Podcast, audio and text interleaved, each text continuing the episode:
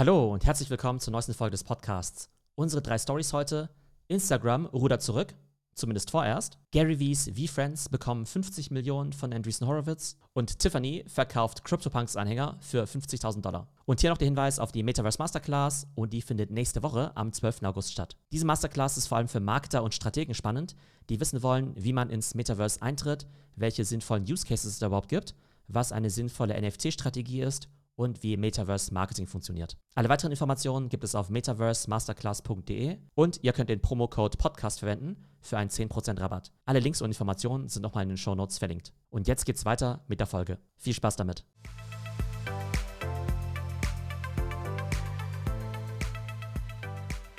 Instagram rudert zurück. Erst letzte Woche hat ja Instagram angekündigt, dass sie jetzt TikTok eins zu eins kopieren wollen. Und jetzt müssen sie das Ganze zumindest teilweise wieder zurücknehmen. Und zwar haben wir letzte Woche ja darüber gesprochen, dass Instagram sich vor allem auf drei Arten verändern möchte. Erstens, die App soll in den Fullscreen-Modus gehen. Das bedeutet, dass eben nicht nur Videos im Fullscreen angezeigt werden, wie zum Beispiel auch bei TikTok, sondern eben auch die Bilder. Und bei Videos kann man sich da ganz gut vorstellen, bei Bildern vielleicht ein bisschen gewöhnungsbedürftig. Der zweite Schritt ist natürlich der Fokus auf Videos. Das bedeutet, Videos sollen immer wichtiger werden und die Bilder geraten so ein bisschen in den Hintergrund. Und drittens, man will noch stärker auf Recommendations setzen. Das bedeutet, die User sehen nicht mehr die Inhalte ihrer Freunde, sondern eben einfach Inhalte, die vom Algorithmus vorgeschlagen werden. Und wenn der Algorithmus eben nicht so gut funktioniert, ist der Content natürlich auch nicht so gut. Und letzte Woche haben wir euch ja die Clips vom Adam Mosseri, dem Head of Instagram, vorgespielt. Und wir wissen dann alle, was passiert ist. Kylie Jenner, Kim Kardashian, Kourtney Kardashian, Khloe Kardashian, der gesamte Kardashian-Clan hat sich darüber beschwert und mit ihnen natürlich auch noch Millionen anderer Internetnutzer. Und jetzt wird diese Strategie zumindest vorläufig erstmal wieder einkassiert. Und zwar wurde dieser Fullscreen-Feed ja erstmal vertestet. Da macht Instagram ja immer so ein AB-Testing, um mal zu schauen, wie das Ganze bei den Usern ankommt. Und dieser Test wird erstmal eingestellt. Ich glaube, der Fokus auf Video wird bleiben und die Anzahl der Recommendations, der wird eben auch erstmal runtergeschraubt. Aktuell ist es ja so, dass 15% der Inhalte, die ihr seht, eben nicht von euren Freunden kommen, sondern eben durch die Recommendations. Mark Zuckerberg möchte es langfristig auf mindestens 30% erhöhen und ich glaube, am Ende wird es auch auf die Recommendations hinauslaufen, aber sie wollen wohl die Anzahl bzw. den Anteil der Recommendations ein bisschen langsamer steigern als bisher geplant, weil eben das User-Feedback bislang doch zu negativ war. Und man muss ganz klar sagen, Facebook reagiert jetzt nicht einfach nur auf die Kritik der Internet-User, weil es kann ja sein, dass ganz viele sagen, ich finde Videos doof, aber sie gucken es eben trotzdem an sondern nein, die Zahlen zeigen Facebook, dass die Umsetzung aktuell überhaupt nicht gut ankommt. Was den Fullscreen-Feed angeht, zitiere ich Adam Mosseri: For the new feed designs, people are frustrated and the usage data isn't great. So I think we need to take a big step back, regroup and figure out how we want to move forward. Das heißt, Adam Mosseri gibt zu, dass die neue App einfach nicht gut ankommt. Und das sehen sie einfach daran, dass Leute, die eben in diesem AB-Test landen und dann eben die neue Version der App aufmachen, einfach keine lange Verweildauer haben und vielleicht die App auch sofort wieder schließen, wenn sie eben keine normalen Bilder mehr sehen, sondern diese komischen Fullscreen-Bilder. Auch zum Thema Recommendations äußert sich Adam Mosseri. When you discover something in your field that you didn't follow before, there should be a high bar. It should be great. You should be delighted to see it. And I don't think that's happening enough right now. So I think we need to take a step back in terms of the percentage of feed that are recommendations, get better at ranking and recommendations, and then, if and when we do, we can start to grow again. Ihr seht also, auch hier gibt er zu, wir wollen eigentlich die Videos pushen, wir wollen die Recommendations pushen, aber das, was wir euch vorschlagen, ist einfach ziemlicher Müll, um es mal so auszudrücken. Das heißt, der Algorithmus, der ja bei TikTok so wahnsinnig gut funktioniert, der ja dort wirklich so die Secret Source ist, der scheint bei Instagram Reels und bei Facebook Reels noch überhaupt nicht gut zu funktionieren. Das bedeutet, Instagram schraubt die Recommendations nicht deshalb zurück, weil sich jetzt die Kardashians dazu geäußert haben, sondern weil sie einfach bei den User-Daten sehen, Mensch, mit den Recommendations bleiben die Leute weniger lang auf der Plattform als ohne Recommendations. Und eigentlich ist ja die Idee, dass so viele gute Sachen empfohlen werden, dass die Leute dann eben nicht 10 Minuten auf der Plattform bleiben, sondern 60 Minuten. Und im Augenblick ist es wohl eher so, dass die Leute statt 10 Minuten auf der Plattform zu bleiben, nur 5 Minuten bleiben. Also, es wird ziemlich spannend sein zu sehen, wie sich das Ganze weiterentwickelt. Ich finde den Adam Mosseri von Instagram sympathisch. Ich finde es cool, dass er immer so offen ist. Ich muss aber ehrlich sagen, hier kommt Facebook relativ dilettantisch rüber, weil sie erst zugeben, dass sie eigentlich alles von TikTok kopieren. Das ist eigentlich für alle offensichtlich. Und jetzt rudern sie wieder zurück, weil sie eben sagen, naja, wir kriegen es einfach nicht hin wir kriegen die UX nicht hin und wir kriegen den Algorithmus nicht hin. Ich denke, langfristig wird Instagram auf jeden Fall festhalten am Push in Richtung Video und eben auch die Recommendations pushen. Bei diesem Fullscreen-Modus, da bin ich gespannt, weil der eben bei TikTok, was ja Video-only ist, ziemlich gut funktioniert. Ich glaube auch Fullscreen bei Stories funktioniert ziemlich gut. Aber ich glaube, wenn User eben es gewohnt sind, Bilder im quadratischen Format oder im Hochformat zu posten und es dann plötzlich als 9 zu 16 erscheint, also im vertikalen Hochformat, dann ist es ein bisschen merkwürdig. Das heißt, ich bin mal gespannt, ob sie das mit dem Fullscreen-Modus auch wirklich so umsetzen können.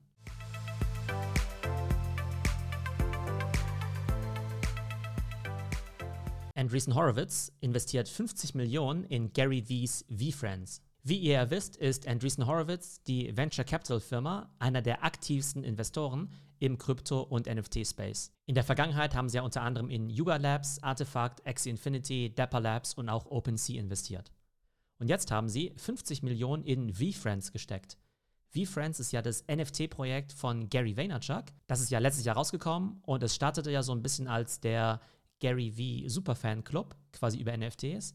Das heißt, wenn man das NFT erworben hat, dann konnte man eben damit an bestimmten Events teilnehmen, wie zum Beispiel der VCon, also quasi der Gary V-Konferenz. Und es gab eben sogenannte Utility Tokens, mit denen konnte man dann zum Beispiel mit Gary V zu einem NBA-Spiel gehen oder Business Coaching direkt von Gary bekommen. Und das Witzige an den V-Friends war ja, dass Gary die per Hand selber gemalt hat. Und Gary ist definitiv kein besonders talentierter Künstler oder Illustrator, aber dadurch hat es eben so seine ja, besondere Note bekommen, war eben sehr individuell Manche sagen, das sind die hässlichsten NFTs im ganzen Space und andere finden es eben cool, weil es eben von Gary selbst gezeichnet wurde. Auf jeden Fall muss man sagen, dass die V-Friends-Kollektion ziemlich erfolgreich war und ist. Die hat nämlich schon über 500 Millionen an Transaktionsvolumen gemacht. Wenn man noch die V-Friends 2 dazu nimmt, sogar über 600 Millionen. Und das ist eben Platz 11 der ewigen NFT-Liste. Und zum Vergleich, auf Platz 8 liegt Azuki auf Platz 9 Clone X, auf Platz 10 die Moonbirds und auf Platz 13 zum Beispiel auch das Fußball-Sammelspiel So Rare. Wir sehen also, Gary ist eben in bester Gesellschaft mit top Blue Projekten wie Moonbirds oder Clone X. Und das hätte man sicherlich am Anfang nicht gedacht, weil ja gerade am Anfang viele von diesen Celebrity-NFTs eher Cash Grabs waren, die überhaupt nicht nachhaltig waren. Wobei sich jetzt natürlich trotzdem die Frage stellt, was will Andreessen Horowitz jetzt mit V-Friends machen und was ist da überhaupt eine sinnvolle Bewertung? Also bei VFriends geht es ganz eindeutig um das Thema IP, also Intellectual Property. Gary redet ja schon immer davon, dass er gerne das neue Disney erschaffen möchte. Er glaubt also, dass diese VFriends-Charaktere irgendwann so iconic sein werden, dass sie so bekannt sind wie Mickey Mouse, wie die Charaktere von Frozen oder auch Paw Patrol und man damit dementsprechend ganz viele Lizenzprodukte rausbringen kann, wie VFriends auf irgendwelchen Zahnbürsten, Rucksäcken, der VFriends Kinofilm die V-Friends Comic-Serie oder eben auch das V-Friends Videospiel. Und ganz ehrlich, wenn ich mir die V-Friends so anschaue, ein paar finde ich davon schon ganz lustig, aber ich weiß nicht, ob die das ganz große Potenzial haben.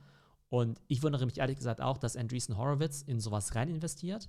Also klar finden die natürlich den NFT- und Krypto-Aspekt da spannend, aber typischerweise will man ja nicht in Media-Companies investieren, weil es ja ziemlich schwer vorherzusehen ist, ob jetzt wirklich die V-Friends so beliebt werden wie ein Star Wars oder ein Paw Patrol. Und die nächste Frage ist ja auch, wie Mainstream können eigentlich diese V-Friends werden. Das gilt im Übrigen für den gesamten NFT-Space. Also ich finde Board Apes und V-Friends und CloneX und so weiter ganz cool.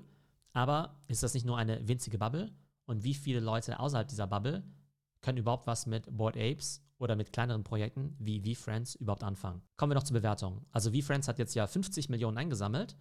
Ich vermute mal, die Bewertung wird da irgendwo zwischen 300 und 500 Millionen Dollar liegen. Das ist ja eine typische Verwässerung, wenn man Wachstumskapital aufnimmt von 10 bis 20 Prozent.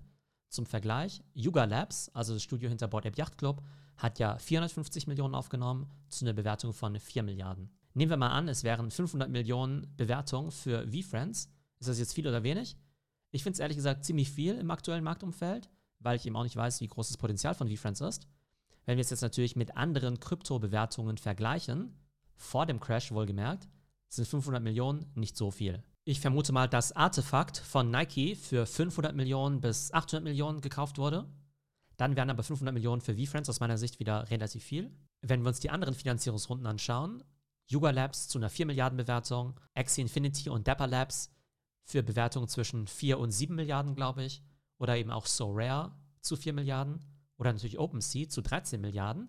Ja klar, die sind alle größer als V-Friends, aber vielleicht nicht unbedingt 20 oder 30 mal so groß. Wobei man ganz klar sagen muss, dass diese Finanzierungsrunden natürlich alle vor dem Crash abgeschlossen worden sind. Und wir haben ja schon vor kurzem darüber berichtet, dass basierend auf der aktuellen Performance OpenSea niemals mit 13 Milliarden bewertet würde, sondern vielleicht eher mit 1 oder 2 Milliarden. In jedem Fall gönne ich es Gary wie natürlich. Ich finde, Gary ist ein cooler Typ. Ist ja auch immer ein bisschen umstritten, weil er gefühlt immer das Gleiche erzählt. Aber ich finde ihn A amüsant und konnte auch viel von Gary lernen. Und finde es natürlich auch cool, was er so für den NFT-Space getan hat. Und jetzt bin ich einfach mal gespannt, was er jetzt mit den 50 Millionen Wachstumskapital machen kann und wie das die V-Friends in Zukunft voranbringt.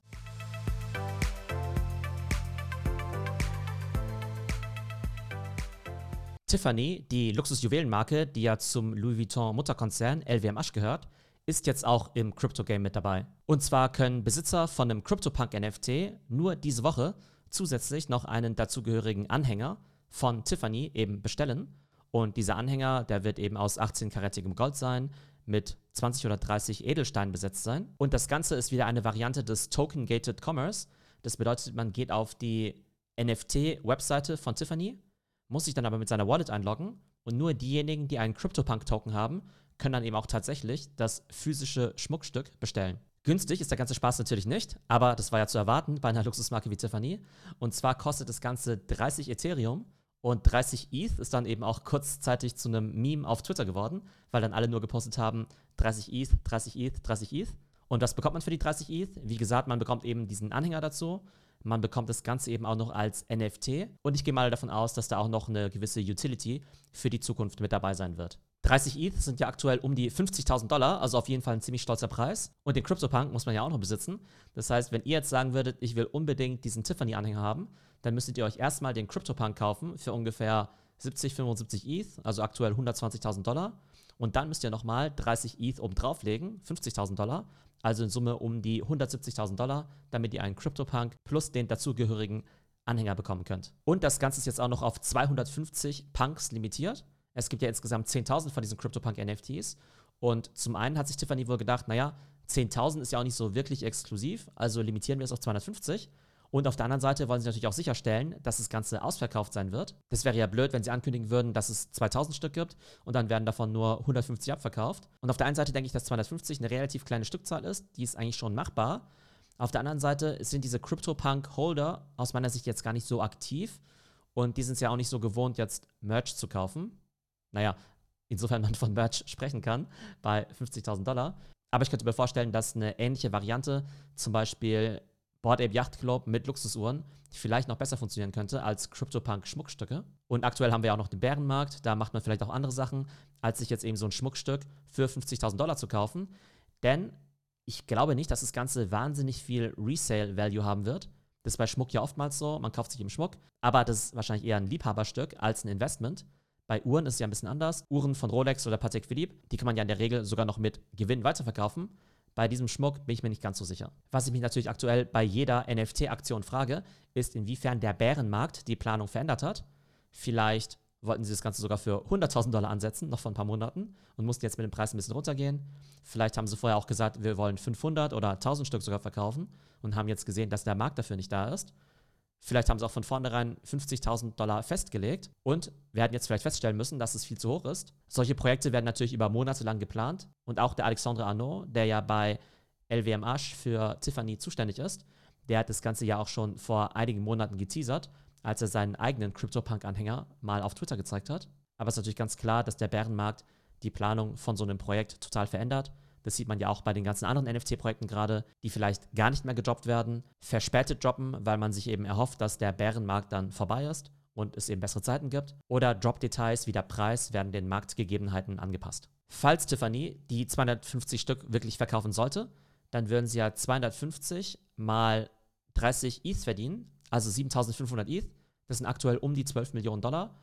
Jetzt kann ich gar nicht einschätzen, ob das für Tiffany jetzt viel oder wenig ist. Ich glaube, es ist nicht wahnsinnig viel aber es geht wohl über ein bloßes Experiment hinaus.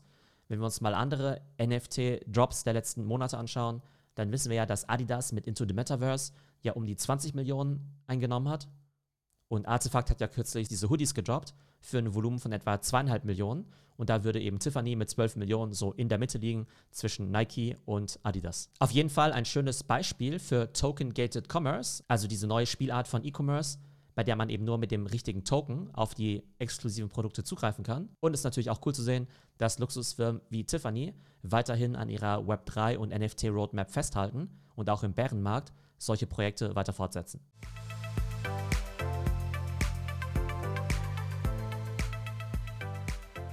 So, das war unsere heutige Podcast-Folge mit unseren drei Top-Themen.